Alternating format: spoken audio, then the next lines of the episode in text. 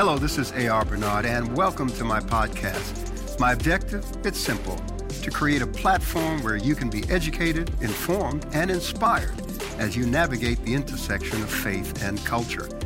If you have no faith, maybe you'll find it here. So, thanks for tuning in. Good morning. Good morning. You all look blessed and Amen. If you go to CCC, that's what you should be declaring over your life every day of your life. Amen. God called us to be free. God called us to flourish. Jesus came that we may have life and that we might have it more what? Abundantly. And you want to walk in that abundant life. And how many know that that takes not only faith, but persistence? And at the end of the day, persistence is omnipotent. When you're persistent and stay at it and stay at it and stay at it and refuse to give in, all right, you will see results. How many know that you will see results? Praise the Lord. There's enough odor in this world. We need a fragrance. Turn your neighbor and say, He's talking about you already. The fragrance, that is. Yeah, there's just people who are just negative all the time. And I mean, they can't find good in anything. So you can understand that they are at odds with themselves. But Jesus came to make us whole, to bring spirit, soul, and body back in harmony with each other. And that is a process. Praise the Lord. Amen. Well, it is Sunday morning, and we're excited about being in the house of the Lord to pray, to worship together word, fellowship, interact with each other, and we are grateful. I want to uh, acknowledge public advocate Jumaane Williams, his lovely wife India, and family, and that miracle baby. We're glad to have them with us today. Praise the Lord. And, and India scooting out doing the mom thing. We got you, India. Don't worry about it. Praise the Lord. And we have elected officials who are members of our congregation, and you know we're not going to uh, introduce you every Sunday, but we're glad that you're here uh, with us. Always, also want to take a moment. I, for uh, about 10 years, was the president of the Council of Churches for the City of New York. And I had the opportunity to meet some incredible people in that capacity.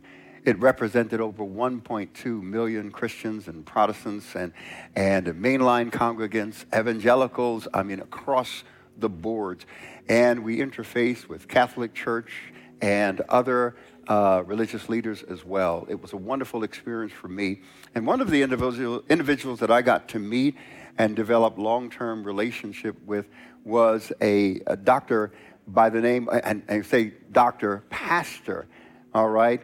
Uh, and we just called him Dr. Chang, but his name is Dr. Uh, Young Tun Chang, and he passed in 2020 but we have fond memories of working together on many, many issues, and his support was immeasurable when it came to getting things done, especially moving our structures and systems and our elected officials. And we have the Korean American Presbyterian Church representatives with us today. They're in the balcony. Come on, stand. We just want to applaud you, welcome you. Thank you for being with us. Thank you for continuing the legacy of Dr. Chang, a very good and dear friend. Praise the Lord. I get the opportunity to work with so many uh, elected officials over the years. And, um, you know, two weeks ago, I had the opportunity to pray uh, at the opening of the Senate. And let me announce that we're going to unpack that prayer. We're doing something called a debrief. And um, Dr. Uh, Honorio, myself, Pastor Jamal, uh, Minister Lisa Purville, um, also uh, Errol, Minister Errol Parker, and we're going to be shooting that. It's going to be about 40 to 45 minutes long. We're going to unpack that prayer. And I also get to talk about uh, me not using the name of Jesus at the end of that prayer. I'm sure that will be an interesting conversation for some of y'all out there. Praise the Lord. And understanding audience, understanding opportunities, understanding how we take advantage of those opportunities, and also understanding what that means. Because what I discovered is many don't know what in the, in the name of Jesus means.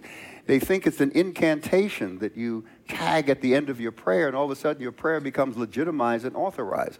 But what if a person whose heart is far from God attaches in the name of Jesus at the end of their prayer? Does it all of a sudden become legitimized, legitimized or authorized? We're going to unpack that and have that conversation as well.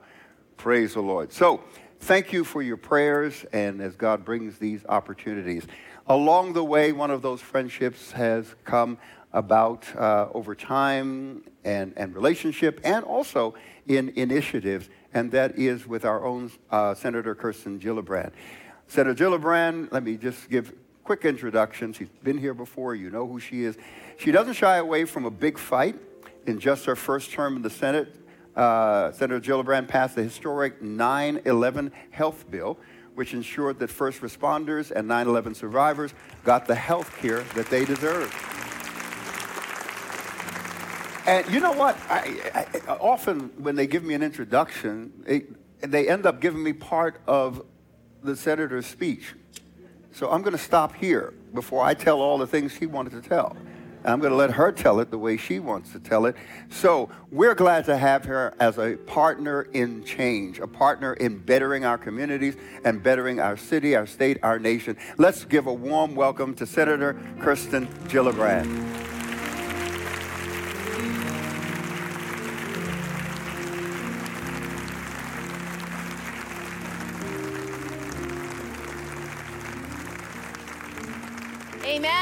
Have an amen this morning? Amen. Well, you have an extraordinary pastor. Reverend A.R. Bernard is not only an iconic leader, but he is a voice for a nation. And when he came to the Capitol to pray in the U.S. Senate before we opened the floor for our work that day, he called on a God as big as our problems. He was a big God that has no end to what he can do. He talked about our role to serve the common good, that no matter where you're coming from, our job is to serve the common good. And he talked about the spirit of renewal, that we as a Congress have to come together to get things done. It was a beautiful prayer, and I'm so grateful that he's going to spend time telling you about it. I also find Reverend Bernard to be one of the greatest bright lights of our generation. He has such a light just as the Word of God lights our path, His words light our present. He lights our ability to go forward and do God's work to help teach us how to be stronger and better Christians, how to love God with all our hearts and minds. And thank you, Reverend Bernard, for welcoming me today. So, I want to just talk a little bit about who I am in Christ. Uh, I came to Christ probably 30 years ago because of a great preacher here in New York City. And my path has been long and steady. But the thing that touched me the most as a young Christian was the parable of the talents. Because the words the Bible uses there are so convicting. For the servant that got five talents and invested and got five more, for the servant that got two talents and invested and got two more, all given based on their abilities. God said to them, Good and faithful servant. How many of us want to hear that on our deathbed? Good and faithful servant. All of us. We don't want to be like the guy who buried that talent and did nothing because he was afraid of his master, that his master was a cruel or strict man, not using God's gift for the good of others, not investing it in his community, not making a difference. He was sent off to darkness and gnashing of teeth. We don't want that. and so that's what convicted me to do public service, to change my life from a big city lawyer to go do public service. It was what convicted me. And my faith has helped me every step of the way because God chooses us. He chooses us to be here at a time such as this, just like He picked Esther out of nowhere to serve in her time, in her place, to save the Jews. That's what He does for all of us. He's picking us every day to be here at this time to make a difference. And in leadership, that is especially true. We have Farah Louis here, your city council member. We have Jumaane Williams here, our public advocate. God picked Hakeem Jeffries to be the next Speaker of the House. He's picked these great leaders to serve and to make a difference and to help, to listen to his call. to do his good works and to bring people together in faith. Now, we've had a very hard few weeks. Losing Tyre Nichols and the way his family lost him, it's unconscionable. It's a disgrace. It's evil. And for him to call out for his mama in his last breath, I don't think there's a mother in America who could tolerate that. So that is our calling. What are we doing now in this moment to stop that? Passing new law- laws to make sure policing and public safety go hand in hand for everyone. That is my responsibility. But in these hard times, I just want to end with this one thing God walks with us. He is right next to us every day, sitting with us, talking to us, nourishing us, meeting our needs. He gives us strength and He gives us courage. He gave us His Holy Spirit. The Holy Spirit drives us, helps us, gives us the conscience we need when we need it. Jesus said the Holy Spirit was more powerful than Him. Hard to believe, but that's what the triumvirate God is. That's what it means. It's the Father, the Son, the Holy Spirit all working towards good for us because God loves us and gave him gave us his son. So he gives us power, he gives us tools, and the one piece of scripture I love the most because it is everything. He asks us to put on the armor of God. And the armor of God is so powerful. We have the belt of truth. It lets us know what's true. He gives us the breastplate of righteousness so we know right from wrong. He has our fit, our feet fitted in the Holy Spirit so we can stand our ground. He gives us the helmet of salvation. So no matter what, we are saved. No matter what happens to our bodies, we are with him. And most powerful of all, he gives us a weapon. The weapon is the sword of the Spirit which is the Word of God. And who is the Word of God? Who is the living God? It's Jesus Christ. He is our weapon, He is our sword, He is our protector.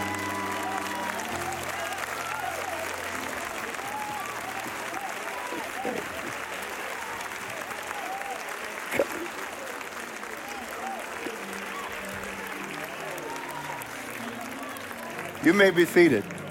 Now, I, am going to say something because, you know, sometimes elected officials come to a church service and they put on religion to appeal to the crowd, okay?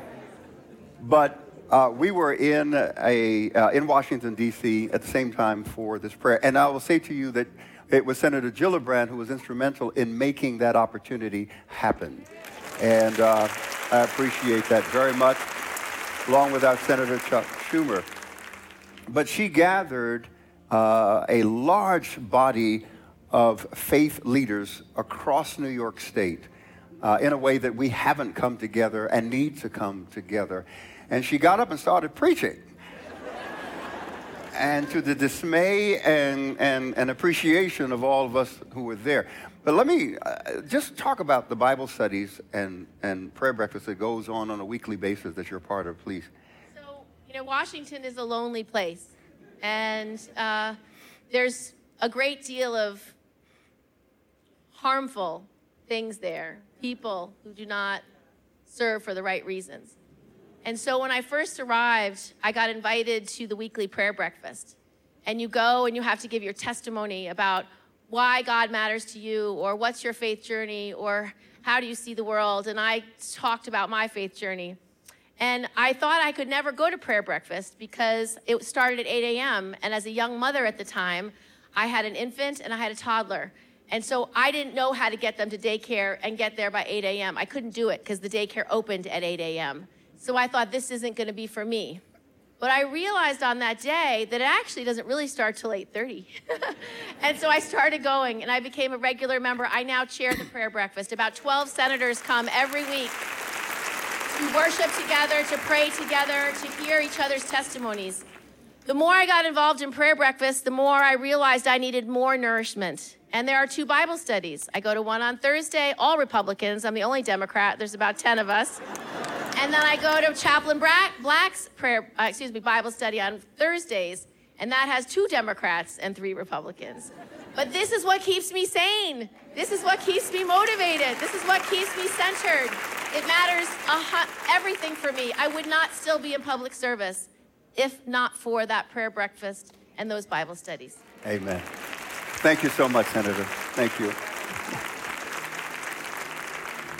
And there are things that are going on in the houses of power that you may not know about. And because you don't hear about these things, it's easy to judge that they're all sinners. But how many know that God has his people everywhere? And it's respons- our responsibility as the church to pray for God's people that he puts in positions of power as they learn how to navigate without alienate alienating people that they're trying to reach. Too often we become so dogmatic with our Christianity that we chase people away. And, and unfortunately, we're in a climate where people only listen long enough to see if you're on their side. And if they deem you're not, then they dismiss everything that you're saying. So it's no longer about the merits of the argument. Uh, we've got to pray. Remember, God created government to restrain evil, to preserve order, to promote the common good, to promote justice. God created government, but people created politics. And that's why we have to pray for those people. Because politics comes in every fashion, shape, and form imaginable. And it's not government, it's the politics that's involved with government that we find all the tensions that we experience and inequities in which we experience. Those are the systems and structures that have to be changed, and the impact of the people is necessary. So that's why the Bible says, pray for those in positions of power, for kings, amen? For those in positions of influence. So please keep them in your prayers. This month is Black History Month, where we take the opportunity not just to look at black history, but the impact of faith in history. So you will see a few pieces every Sunday throughout the month, and we hope you appreciate our time, taking time to appreciate that journey and that history in terms of uh, people of color in this nation. Thank you. God bless.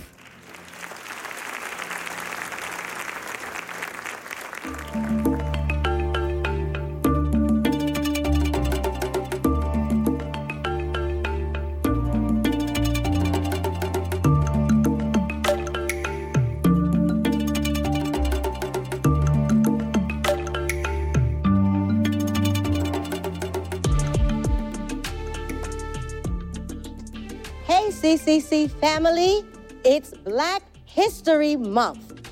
And throughout the next four weeks, we want to celebrate by bringing you intriguing facts that your history books probably did not include. This week, we start where it all began in Africa, specifically in East Africa, in what is presently known as Ethiopia.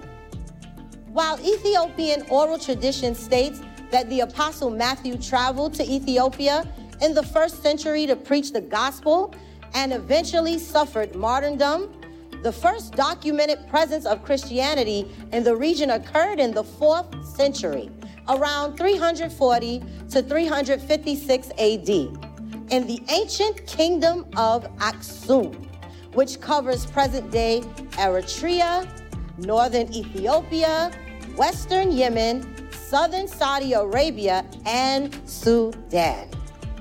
At its zenith, Aksum was regarded as being equal to Persia, China, and Rome.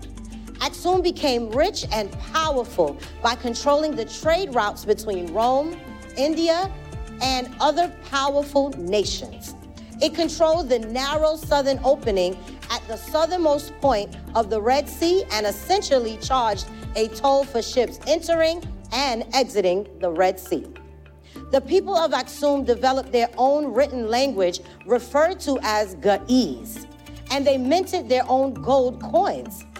Aksum also traded with nations as far away as India and China. King Ezana is the most celebrated and most widely known Aksumite king. He read and spoke three different languages Ge'ez, Greek, and Sabaean. However, King Ezana is known best for his conversion to Christianity in and around the year 333 AD. He learned Christianity from Frumentius, a Tyrian missionary who was shipwrecked in Aksum and became a tutor for the then young prince. Frumentius would later become a bishop in Aksum. King Ezana converted to Christianity, he encouraged his entire nation to convert from the various indigenous religions to Christianity. This was around 340 AD. The objective of his leadership was to bring the various different ethnic and linguistic groups of the Aksumite kingdom together via Christianity. He changed the images of the official currency from a crescent, which was a symbol of their former religion, to the cross. He was the first world leader to put a cross on a coin. And Aksum was one of the first kingdoms in the world to become officially a Christian nation. There's so much more to the great kingdom of Aksum. But I must stop there.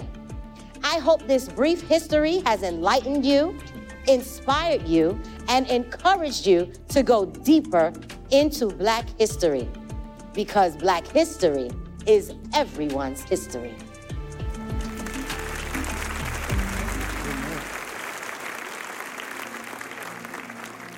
How y'all doing? Y'all ready for the word today? I know I am. We want to teach you a new song and Holy Spirit said they're going to love it.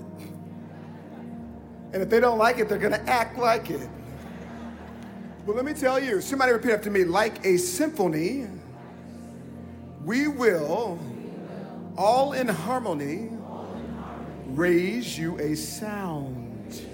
So I want you to put on your imagination, okay? Maybe we got some French horns, we got some violins, we got some oboes, and just in the balcony, maybe some tubas because they'll stand tall. How many know Lucifer, as the Bible records, just even in heaven, just as the worship leader, if you will, had, you know, even throughout his body, you know, pipes and, and, and, and, and, and, and was instrumental. But how many know he's kind of what we call an unemployed worship leader?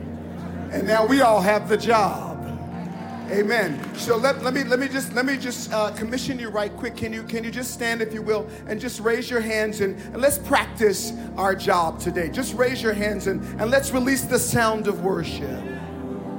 Hallelujah. Yes, release the sound. Yahweh. Yahweh. The sound family. Whoa! Hallelujah.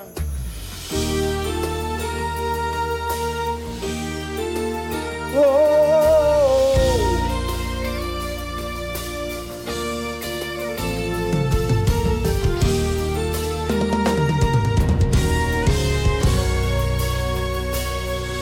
We're going to teach you, and then you're going to sing, okay? Like a symphony, all in harmony, we will raise you a sound. It's a sound of love for no other one but the one we adore.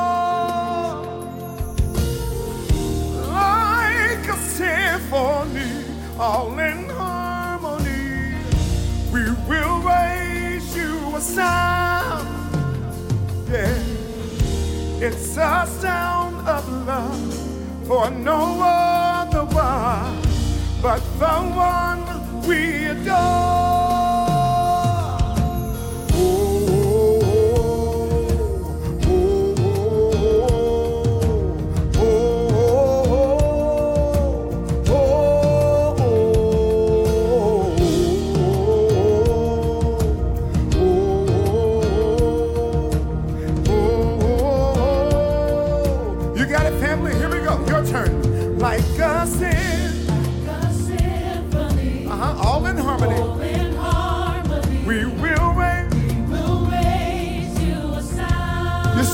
Beautiful. Come on, Internet's campus, sing. It's a sound. It's the sound of love. For no other one. No other one. But the one. The one we adore. Y'all gotta come on, y'all song. Like a symphony. Like a symphony. All in harmony. In harmony. Come on, family, raise it. We'll raise you a sound. Uh-huh.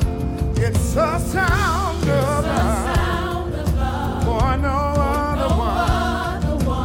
But who?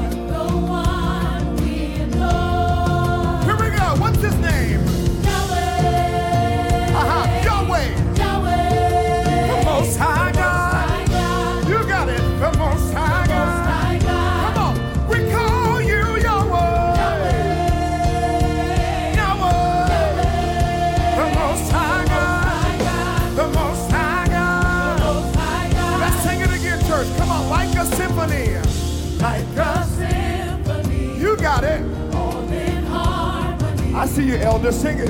We'll raise you a sound. Uh-huh. It's a sound. The sound of For no other one. The one. But the one we The adore. one we adore. Let me hear the family sing. Come on, like a symphony. Woo! We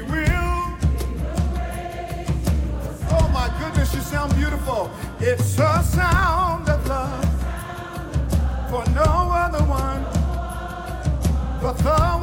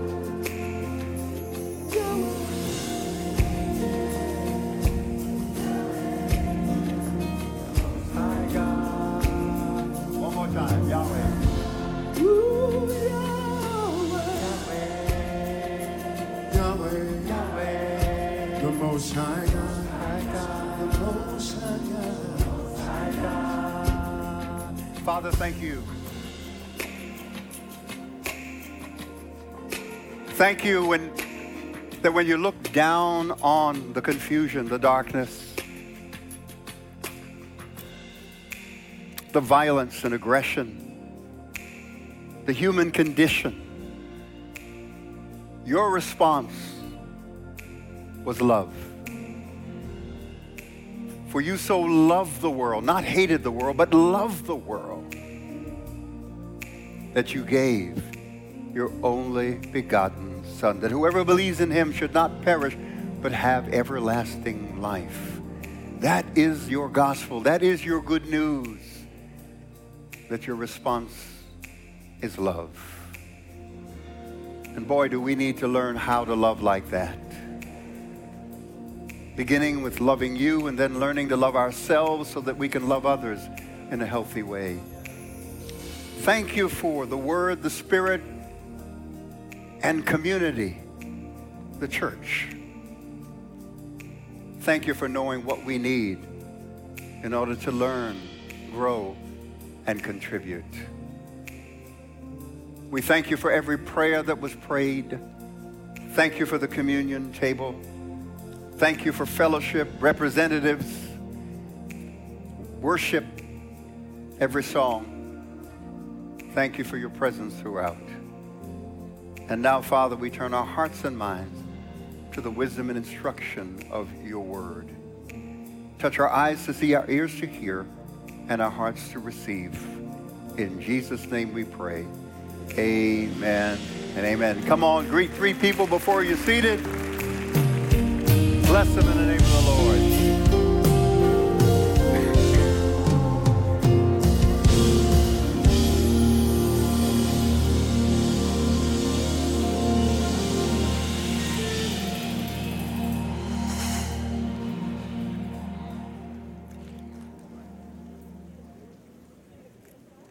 By the way, for those of you who are not at that place of biblical literacy, and you're wondering why we would have a song praising Yahweh and not Jesus.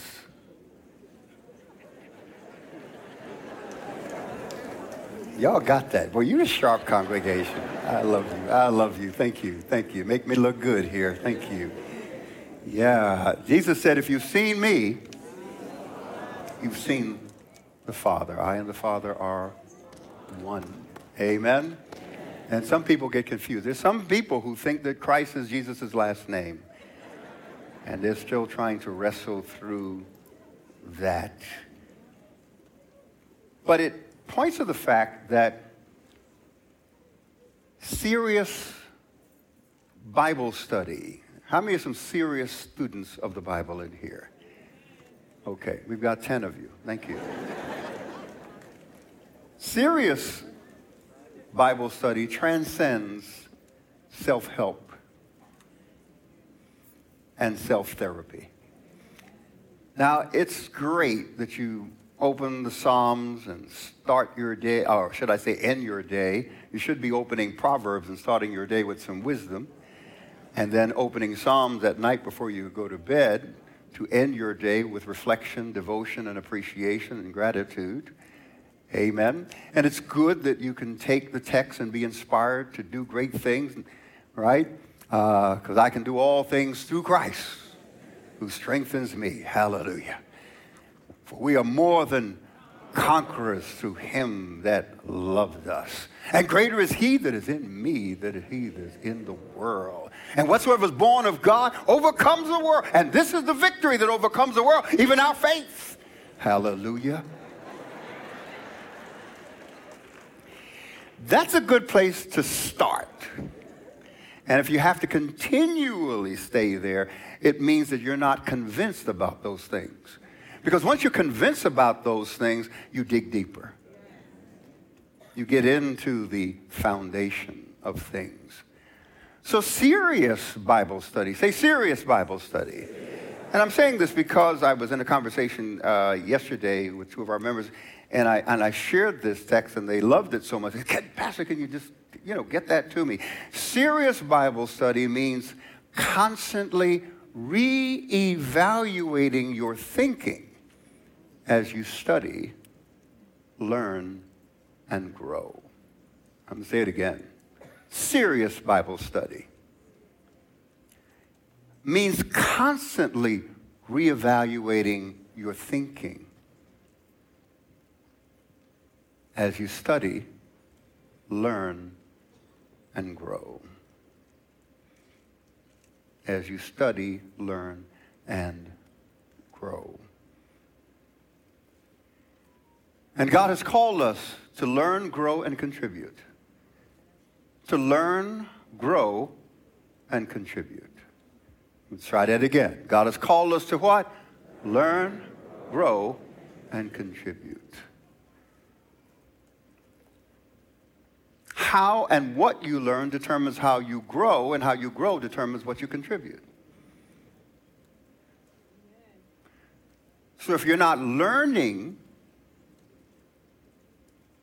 substantively, right? Substantively, if you're not learning with accuracy, if you're not learning in a healthy way, then your growth is going to be unhealthy.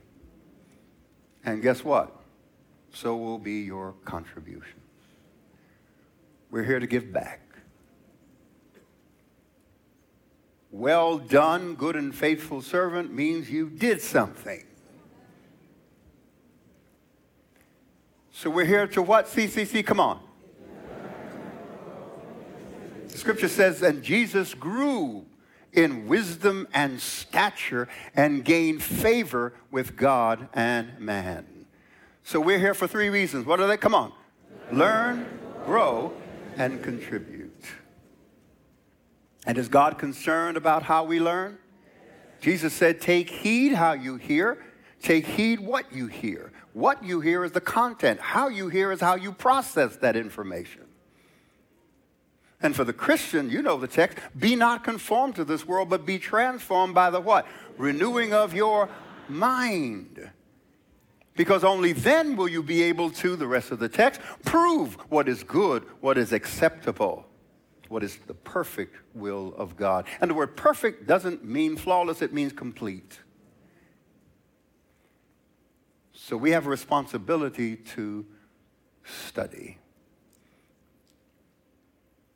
But serious study, serious study of Scripture, means constantly reevaluating your thinking as you study, learn, and grow. And here at CCC, I try to do that.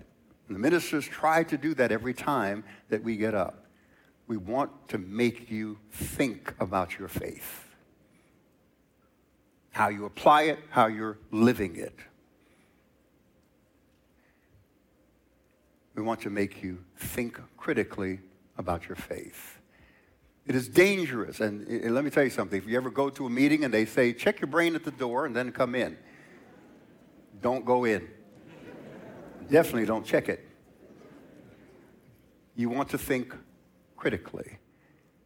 What sets us apart from every other species is that we are rational beings, our rationality.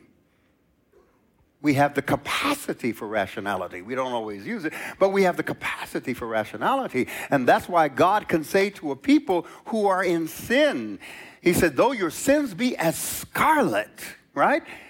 Come, let us reason together. Let's think this through. And as you study the scripture, as you mature, you gain new knowledge, understanding, and wisdom and experience. Guess what? Certain texts that you thought you knew, you discover in a new way. Come on, how many have gone back and read a passage and said, wow, I didn't see that? And my job is to show you things that you don't see. So when you sit and you hear and you say, man, I look at that text so many times, I didn't see that. What's wrong with me? Nothing's wrong with you. All right? Because if that weren't, if that didn't happen to you, I wouldn't have a job. But the scripture in Ephesians 4 says that when he ascended on high, he led captivity captive and gave what? Gifts to men. He gave some apostles, some prophets, some pastors and teachers and evangelists. When Peter was ready, after his crisis, Jesus said, Do you love me? Do you love me? Do you love me? Right? Feed my sheep. The prophet Jeremiah, the Spirit of God said, The time will come when I'll give you pastors or shepherds after my own heart who will feed you with knowledge and understanding so that you're not afraid, nor are you lacking. And I want to highlight that word lacking because it means deficiency. I was in a meeting discussing poverty uh, this past week and thinking through how to approach issues of poverty and pointed out that poverty is not just deficiency in material goods. Jesus talked about spiritual poverty. The poor in, come on, spirit. You've read it in the Beatitudes. So there is spiritual poverty, there is emotional poverty, as well as economic poverty, there's intellectual poverty. Poverty comes in various forms and has different causes. But essentially, it's deficiency. It means we're lacking something. And our theology of the house here is that original sin resulted in a deficiency. It wasn't a cancer that we all caught and we're dying from, and then just Jesus comes and heals the cancer. No, we lost something when we were separated from God. And guess what? Whenever you're separated from God, you are deficient. And that's why when Paul was upset because he couldn't overcome something in his own life and he cried out to God three times, Take this from me. What was God's response? My grace is sufficient. Why? Because your sufficiency is in your relationship with me. So apart from God, we suffer deficiency. We lost holiness of God, the justice of God. So I want to pick up where Pastor Jamal left off in his list and continue to build on that. Continue to weave our theme this year of renewal. Continue to point to signs of the times, which we'll touch on but let me give you a framework. Say framework. Worldview, worldview, your worldview, how you view the world, right? Your worldview, how you view the world, which includes yourself and others and everything else in this thing we call the world. Your worldview is a narrative about the world in which we live. Your worldview. And everybody has one, whether it's intentional or whether it just materialized as a result of all of the things that have influenced and shaped your thinking. Your worldview is a narrative about the world in which we live. A narrative is a spoken or written account of connected events. It is a spoken because it comes from oral tradition, or it's written because it has been preserved in text. So your worldview is a narrative. A narrative informs our beliefs, our assumptions, and our choices. Wow.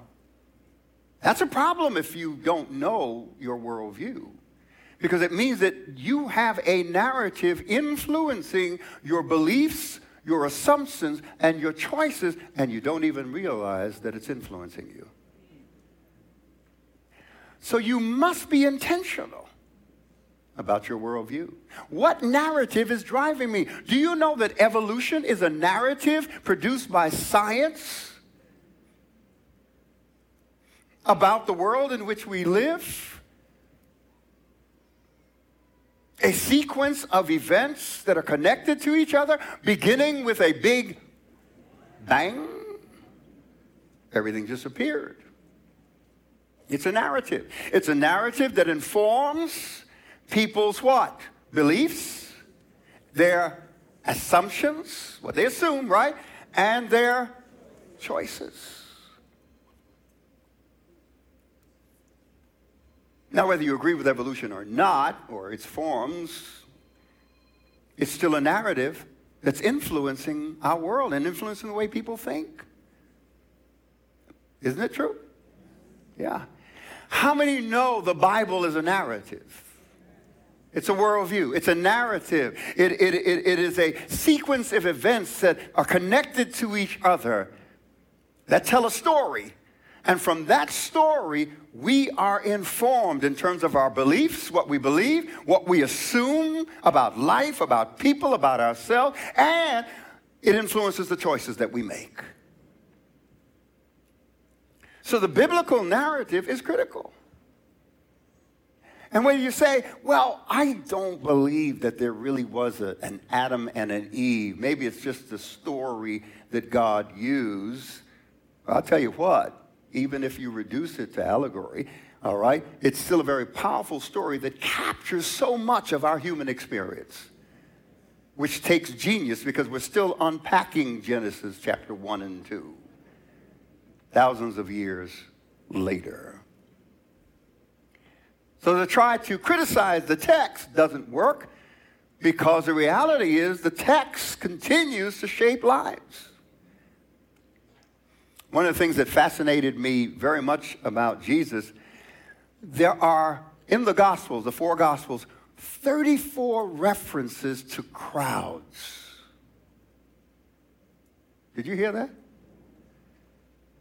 Now, there were exorcists, there were itinerant preachers preaching so many different things in his day and time. But why is it that historians cannot get beyond the crowds that he attracted?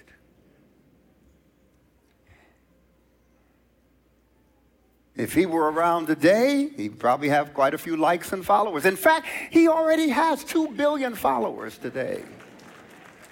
With no Instagram, no Facebook, you all hearing me? No Twitter account, but he's got 2 billion followers. The crowds. The people were so impacted by what he had to say that they could not keep away. And in fact, when he spoke, they didn't want to let him go. In fact, in, in, in, one scenario, the religious leaders who were plotting against him sent some Roman soldiers that were assigned to them to Jesus just to trap him and arrest him. They got there and joined the crowd, heard what he had to say, were baffled by it, went back to those who sent them, and came without him. And they said, Well, what, what happened? And they said to, to those individuals who said, We never heard anybody talk like that. And of course, their response was, Has he bewitched you too? His message, what he had to say, how he responded was so profound. That's why I tell people it's not the institution of Christianity that saved me, it's the person of Jesus. He's the one that captured my mind, my heart, my emotions, my will, seized me, arrested me, and hasn't let me go since then. Anybody else know the person? Turn your neighbor say, neighbor, you don't get to heaven by what you know. You get there by who you know.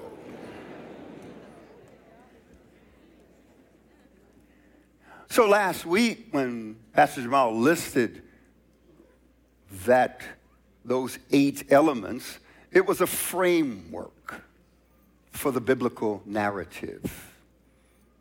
I'm giving you language so that you can talk about this, understand this. It was a framework. What does a framework do? It creates a system or structure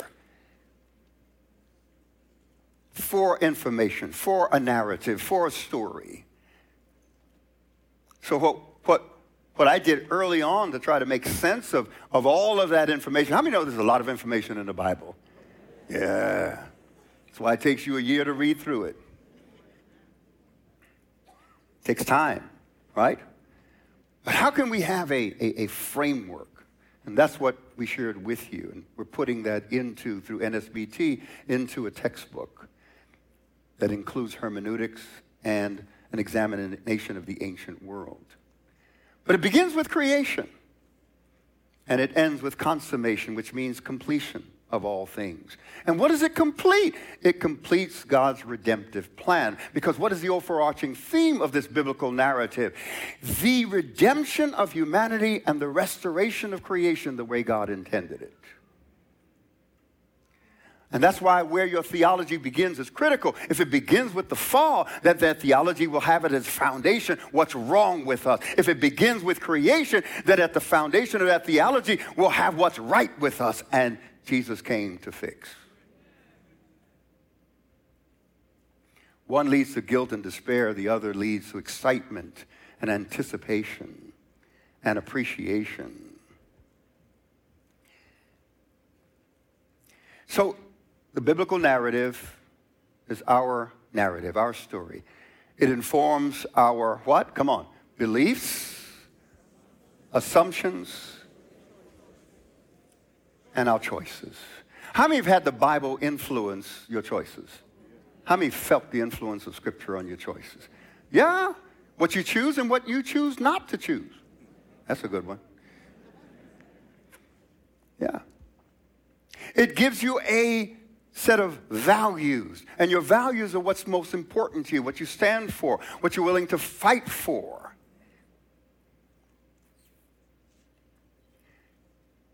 It gives you a set of values. Because every decision we make in life is a value judgment. I'm going to say that one again because you need to write it down. Every decision we make in life is a value judgment. You're placing value on one thing over another.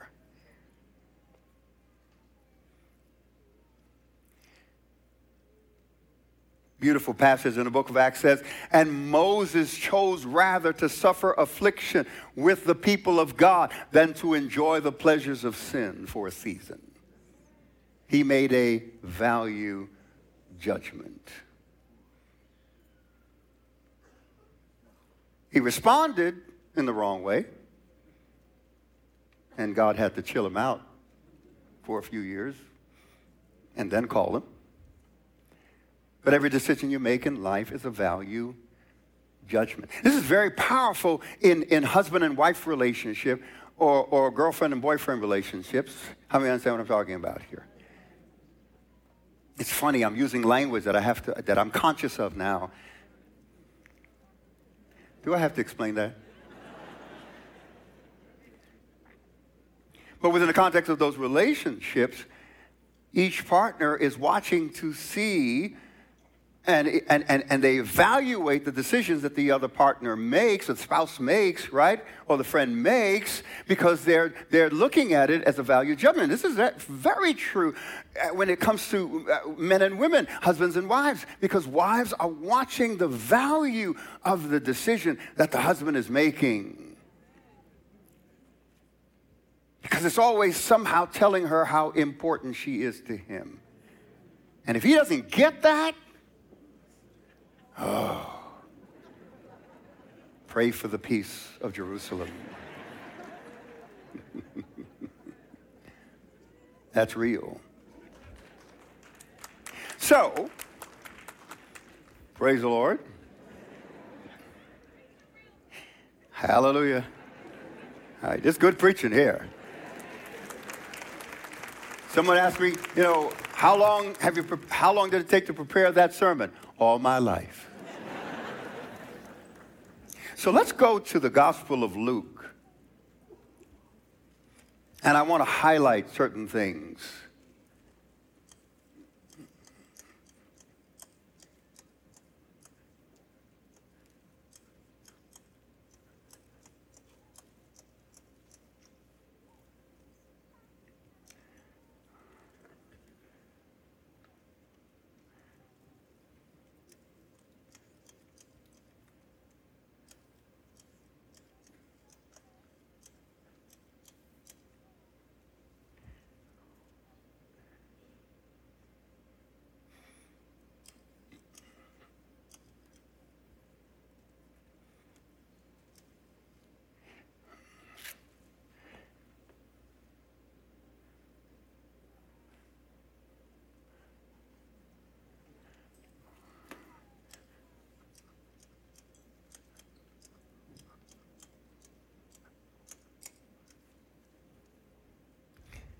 Does that look political? Huh? Is that political language? Or is that spiritual?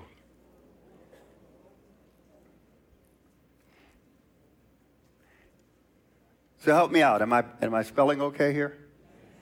All right, am I okay? My spelling is better than Pastor Jamal's penmanship. I'll tell you that much. He's ministering in Long Island today, and we're not live streaming, so. Well, we are live streaming, but not to Long Island.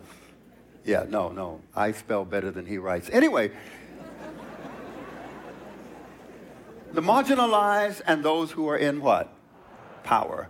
The oppressed and the oppressor. The left and the right. Now, that's definitely political language here in America, right?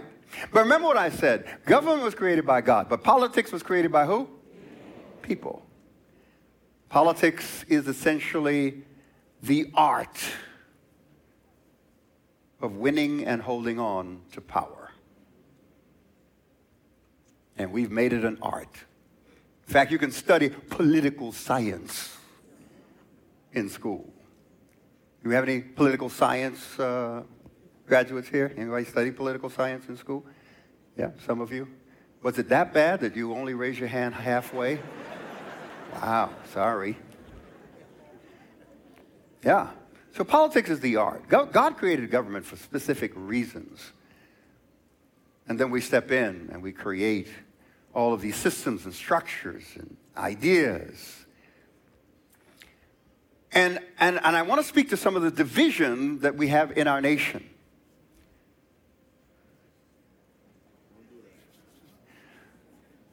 So I'm going to talk a little faster.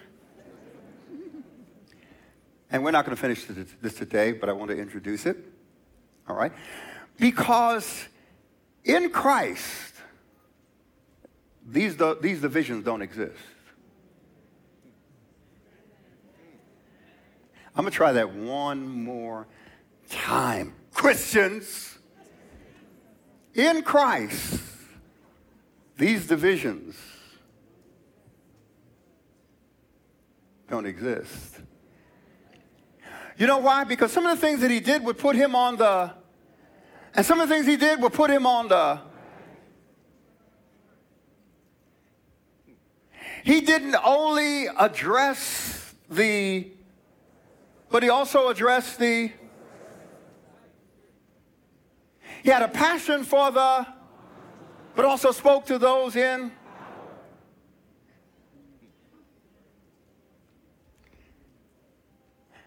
And even when he chose his staff,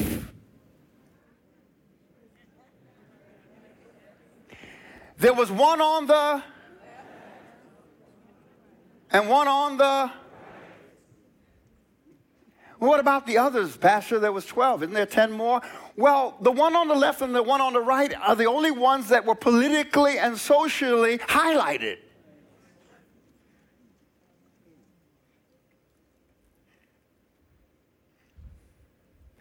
And yet, Jesus called them to work together around a common cause. I can imagine some of the conversations that may have taken place with the 12 sometimes when the one on the left reared his head and said, We gotta, we gotta, we gotta deal something. We gotta overthrow that government. And the one on the right said, Wait a minute, wait a minute, wait a minute. I'm a tax collector. You're dealing with my income. Simon was a zealot. That was a, a, a, radical political party that lived for the overthrow of the Roman government and the liberty, the, the releasing, the freedom of the Jewish people who were under the Roman power. Matthew was a tax collector. In fact, he's the one who wrote about these and highlighted the differences. Matthew was a tax collector. And please understand, I was sharing yesterday, tax collector is a what we know today as a customs agent. In other words, the taxation was charged when people were coming and going and bringing goods and services. And the Roman government said, We want X amount. Whatever you charge is on you, which meant the tax collector or the customs agent could elevate the price depending upon how they felt or what or the, their level of greed. And that's why they were so hated. And that's why Jesus, the, the, the religious leaders, got upset with him when he sat having dinner with them. Why does your master spend time with tax collectors and sinners? So tax collectors and sinners were in the same pot. And the only reason they could do that is because they had a relationship with the Roman government. And yet these two guys were on his staff, working together in harmony. Don't you think for one minute that their humanity did not raise up, even though it's not recorded. We know we were dealing with human people, real people. And can you imagine some of the tensions at some of the meetings? And Jesus made sure that as they were watching, because he knew they were watching him, he made sure that his movements shut everybody up. And we're going to look at that movement as we prepare. In the Gospel of Luke, chapter 18, verse 35. And I'm using the King James.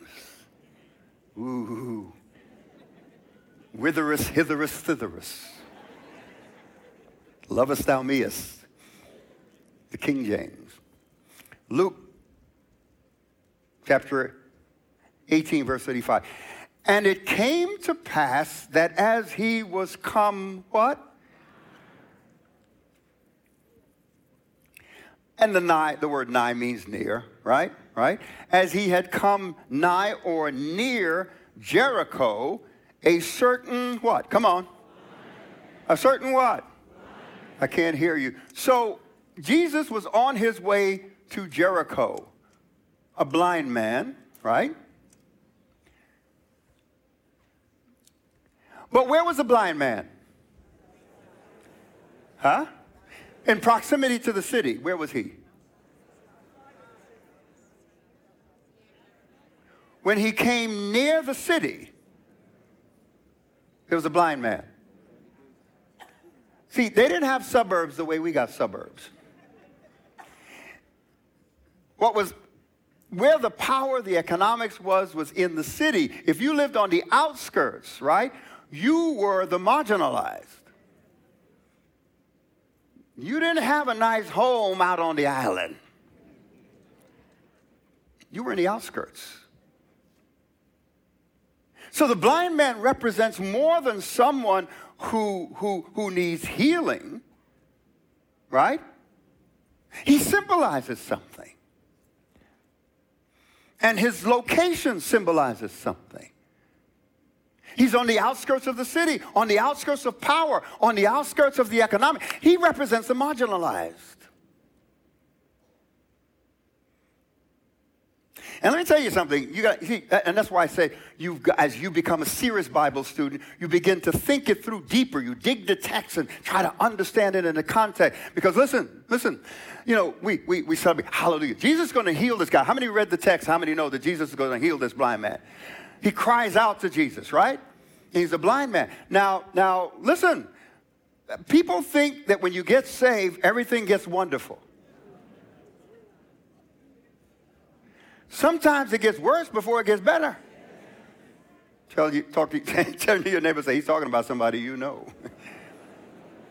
Had a woman come to the church. She said, Pastor, I was going to this XYZ church, I'm not going to say, and I was fine, but I wanted more from God, so I came here so I could learn. And I came here, and it's like all hell broke loose. I'm having more problems now. But the thing is, I'm enjoying it. I'm, I'm dealing with it differently. See, saints and sinners go through, or, or saints and atheists, or non believers and believers. How's that? That's a little bit better. See, I'm evaluating my language and process here. We all experience the same life, but we experience life differently. We approach it differently. So, as Jesus is getting near, as getting near to Jericho, he encounters a what? A blind man. And why I say you got to think things through, because consider this Jesus heals the blind man, right? Do you know that that left him healed? He can now see, but now he was in trouble. The first piece of trouble handed to him was economic trouble. Because when he was blind, he had an excuse to beg and people to give him money. Now he got sight. What's he going to do now? You see, we don't think it through. We look at the miracle and say, Hallelujah. I said, when I read, I said, oh, oh, this guy's going to have some problems here. Not only that, they, the people knew who he was. So not only did he get healed, but he had a reputation. And how many people did he manipulate in order to survive? And Jesus comes and gives him sight. Hallelujah. And the man has his eyes open. He experiences, oh, oh, I can see. Uh oh. He's got to process what does that mean now? So it's on the outskirts of Jericho. Where is it? On the what? Outskirts of Jericho. Let's go to another text, all right? Let's go to Luke 19 1. Same book of Luke, same Gospel of Luke. We go from verse chapter 18, verse 35, to chapter 19, verse 1. And Jesus, what? Come on. Come on. And Jesus, what? Entered and passed through. So, so in chapter 18, verse 35, where is he? Where is he? He's on the outskirts, right? He's on the outskirts. He's on the perimeter of whatever society is concentrated in the city. And he's, he's moving. He, he, deals with the blind man. You get read the story. You probably read it already. I hope you did. All right. But the blind man cries out and Jesus heals him. And now he's, he's moving on. So he moves from, from, from the marginalized blind man who was, look, part of the oppression system that was there in Jericho. Understand that this blind man was not only a victim of him not having sight, but he was also a victim to whatever systems and structures were in place and whatever value they placed upon people like him. Because if the systems and structures didn't place any value on people like him, he was left to struggle on his own. And hope for the goodwill of individuals who would give him something. And most likely there was nothing in place. So he was on his own. So Jesus continues his journey. Now he's, he, this text says that, that he is now what? He's entered Jerusalem and he's passed, I mean, Jericho, and he's passing through, right? So this next individual, and behold, there was a man named what? Come on. Zacchaeus. How many know the story of Zacchaeus? which was the, come on, chief among the publicans. It didn't say republicans. It simply said publicans, which is King James language for tax collectors. Got it? So he was in a position of what? Power. In fact, let's just read the rest of the text. What does it say about him? He was what? He was what?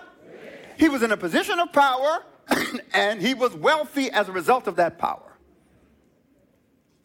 So notice we move in, in, in, just a, a, few verses from the marginalized and the oppressed individual on the outskirts to inside the city where we encounter the power structure.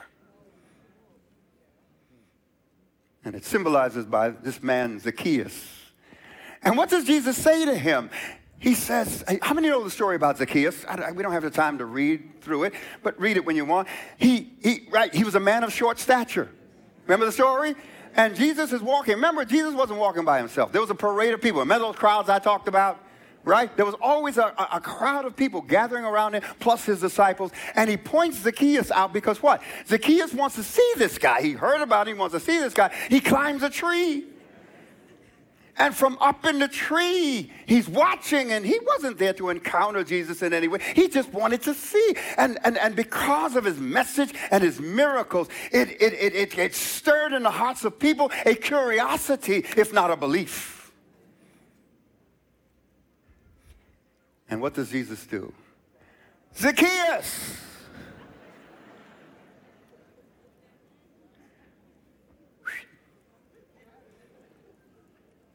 Come on down. I've got to go to your house today. Can you imagine what was in that man's mind? Now, listen, listen. He was rich, but he was short.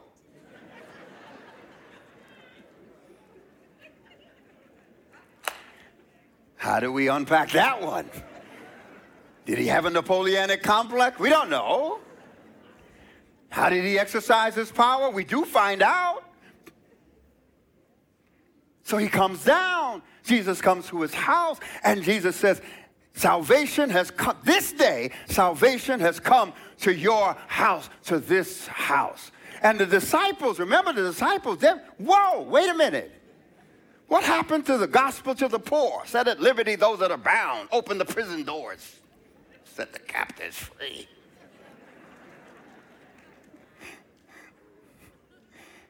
So when you read the text, go back and read it in chapter 19, they criticize Jesus.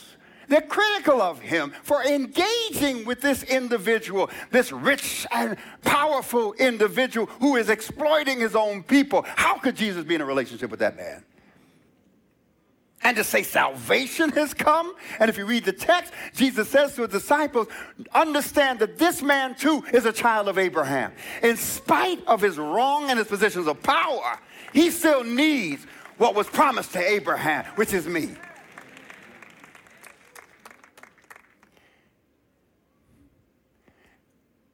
And notice the impact because first Jesus eh, eh, is on the outskirts of Jericho dealing with the blind man, the marginalized, right? The disenfranchised, the discriminated against. I could really get deep on this. And then he goes into the city and he meets the power broker.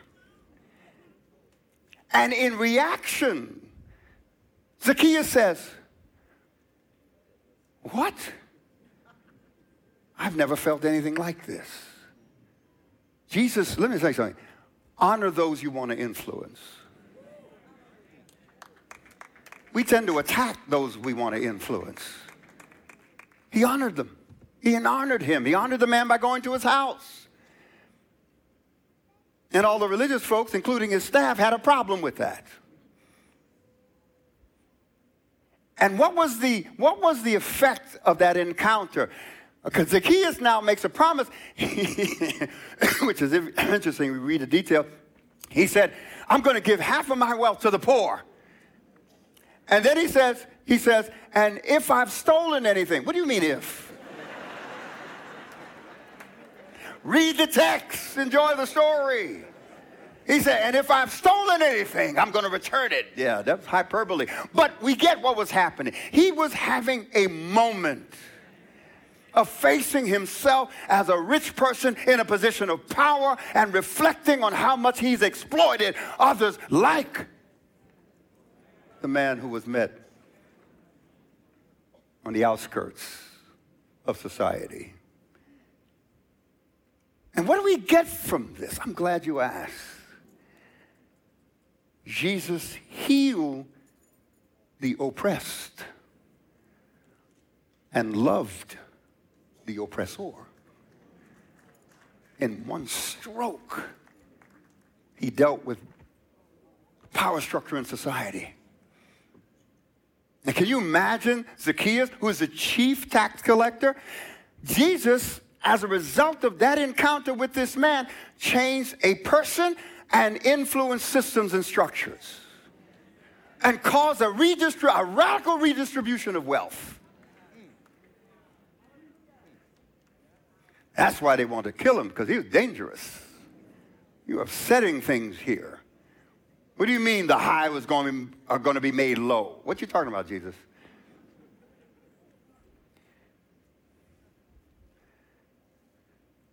So that was a setup. And then after the encounter, his disciples are, are, are, puzzled now because they're trying to interpret what they just experienced. They saw him at both ends of the spectrum the marginalized, the disenfranchised, those in power, and yet he's embracing and transforming both of their lives. One by changing his physical condition, and the other by changing his heart and his mind.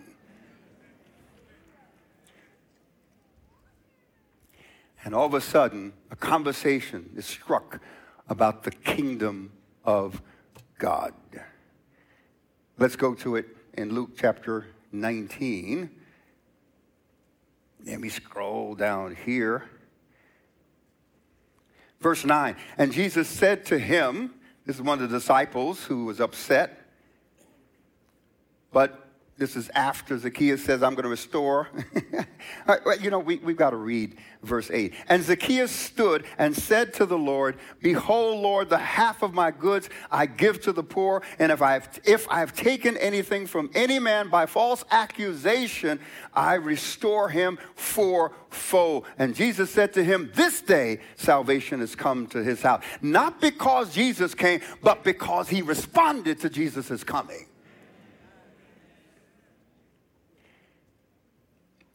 And Jesus continued, for so much as he also is a son of Abraham.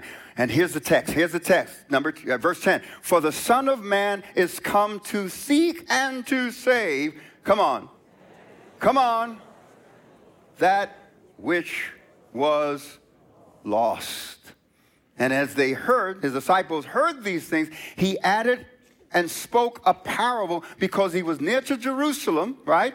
And why else? Why else did he speak this parable? Come on. Come on, why else? Oh, where's the text? Hey, where's my staff in the media room? They know what I look like. Put the text on the screen. There you go.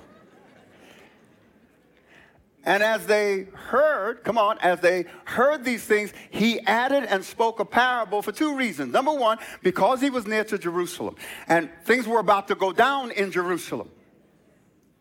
Right? But what's the second reason? The second reason what I want to focus on, second reason is because they what? They thought the kingdom of God should, let's go to the next verse, immediately appear. So, as a result of their assessment of his movements, dealing with the poor and disenfranchised, dealing with the power structure, those in power, and those systems that they represented, they were formulating an understanding of the kingdom. And they felt, ah, this is it. He's ready. And this is why they were charged up about going to Jerusalem. Because when he went into Jerusalem, what was he going to do? He was going to come on the back of a donkey. Come on. Did you read the book? To fulfill the prophecies that were spoken. They're going to say, Hosanna. In the highest, Hosanna. They're going to celebrate him thinking that, okay, he's now going to lead us and overthrow the Roman government. So they're formulating a, a, an idea, a concept of the kingdom that was faulty, and he had to correct it. And so he gives a parable, he tells a story And parable, para means alongside. He said, therefore, a certain, verse 12, therefore, a certain nobleman went into a far country to receive for himself a kingdom and to return. And he called his ten servants and delivered. Now, look, look, look, just those words went somewhere, right? Into a far place, right? Far country to what? Receive for himself a kingdom, which he's talking about his inauguration as the king, was, was yet to come, all right? And then to what? To return, to come back. And he called his ten servants and delivered them ten pounds and said unto them, Occupy till I come. Say, occupy till I come. So he was saying, he was announcing, look, some things are going to go down. The kingdom is not going to come immediately right now. There's some things that have to happen. Uh, A.R. Bernard has to get saved in order for that to happen. 2,000 years have to take place, some history, you know. How many are included in that story? Yeah, you had to get saved too. Because he wanted us to be in that number, a part of that whole experience, right? He says, But while I'm gone, I want you, and I want this word to share its own screen. I want you to what? For how long? Until I return. What does he mean by occupy? How do we understand the, the, the, the, language in which this was spoken by Jesus to his disciples? How do we unpack this and respond to it? Because evidently it's our call to action, to life, to thinking, to emotions, to choices, everything. Occupy till I come. Occupy.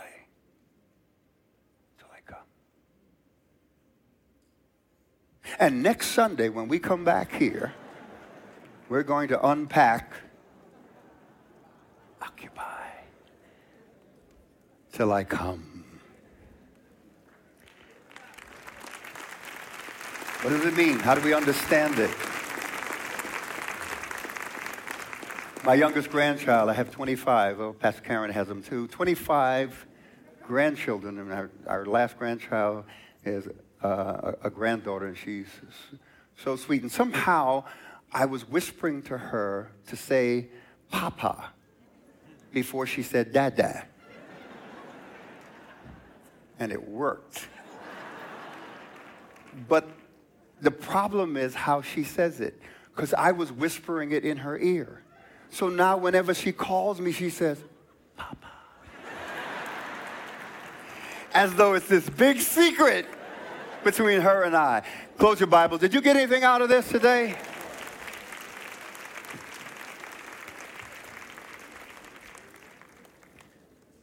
That's an amazing book, that Bible.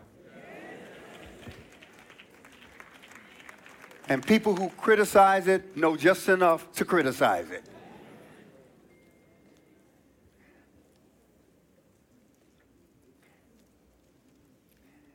Yesterday, I talked a little bit about with the staff about me not saying in the name of Jesus because I was being raked over the coals. And it's important that we unpack that. What does it mean? Is it words of incantation that we attach to the end of our prayer. The model prayer that Jesus gave did not have in the name of Jesus at the end of it. And out of all the prayers in the New Testament, only two ended in the name of Jesus. Others ended in some way. And as you look back at church history, it became a tradition in more recent phases. But what they understood as in the name of Jesus was not magic words that we attach all right, they understood it as an authority that came by way of relationship. How many have ever read the, the, um, the story in the book of Acts of the seven sons of Sceva? You remember? See, and exorcisms were big around that time. So the use of incantation was a big deal. So they were trying to use the name of Jesus as though it was an incantation, like alakazam, alakazum. And you just attach it to the end of your prayer, and your prayer all of a sudden has power. So someone who wanted to be a sorcerer and exorcist decided, and this is what he said to a man who was demon possessed, the book of Acts. He said, he said, I adjure you by Jesus, whom Paul preaches. And he got what he wanted. The demons responded. They said,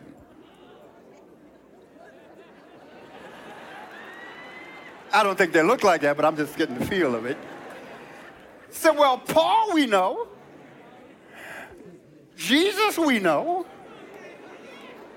But who, who, just who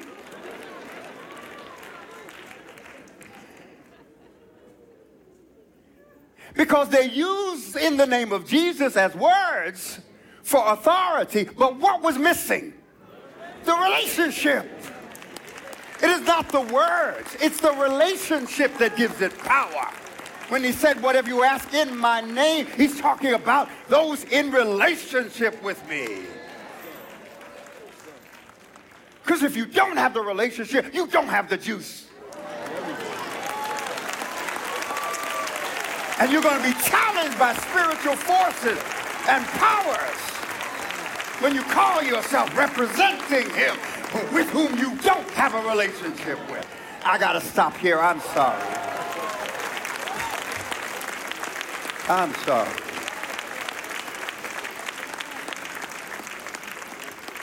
Now, let me just tell you a secret. It got out about 50 years ago. I'm sorry, 48 years ago, that I'm a Christian.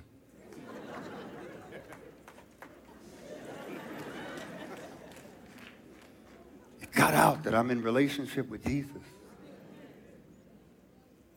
I'm being sarcastic. It's the relationship, folks. There's nothing wrong with using in the name of Jesus, but it's not a requirement to give your prayer some authority or legitimization. Because there are times when you pray, Lord, I need your help on this one. Oh, oh, wait. In the name of Jesus. I'm not diminishing the power because demons tremble at the sound of that name with respect and reverence for that name, but only when the person using it has the relationship with Jesus that warrants that authority, that legitimizes that authority. But I said I'm going to stop here. Come on, let's all stand. Folks just get me riled up.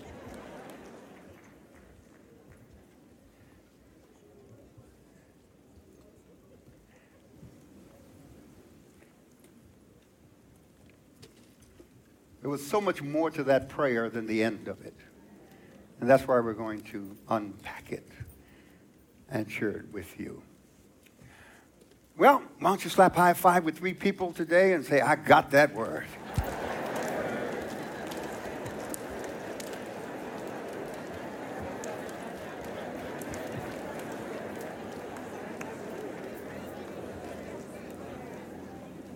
Jesus went after the oppressed and the oppressor, the systems and structures, and the people in those systems and structures to create change, to make a difference in society.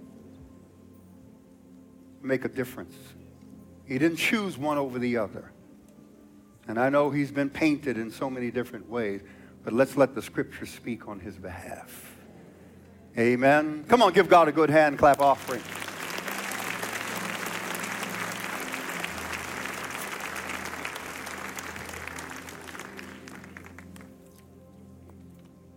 It begins with who you know. And our minister is going to come forward now, lead you in prayer. And I didn't do this. Thank you, every one of you that have joined us virtually, across the country, around the world, and across the street. Thank you for being with us. You are a part of our spiritual family. Come on, let's give some love and appreciation for all of our virtual members around the world. Hallelujah. Minister Dario is going to lead you in prayer and direction, and then he's going to close the service. Thank you. I love you guys. It is a pleasure to be a pastor, to feed God's sheep, especially for this congregation. God bless you.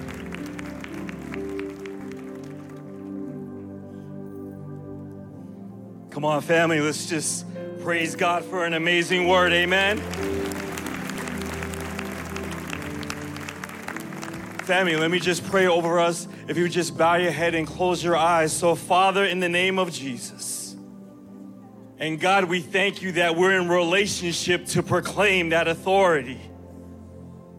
And so, Father, I pray for your people in a very real and tangible way. Father, we heard today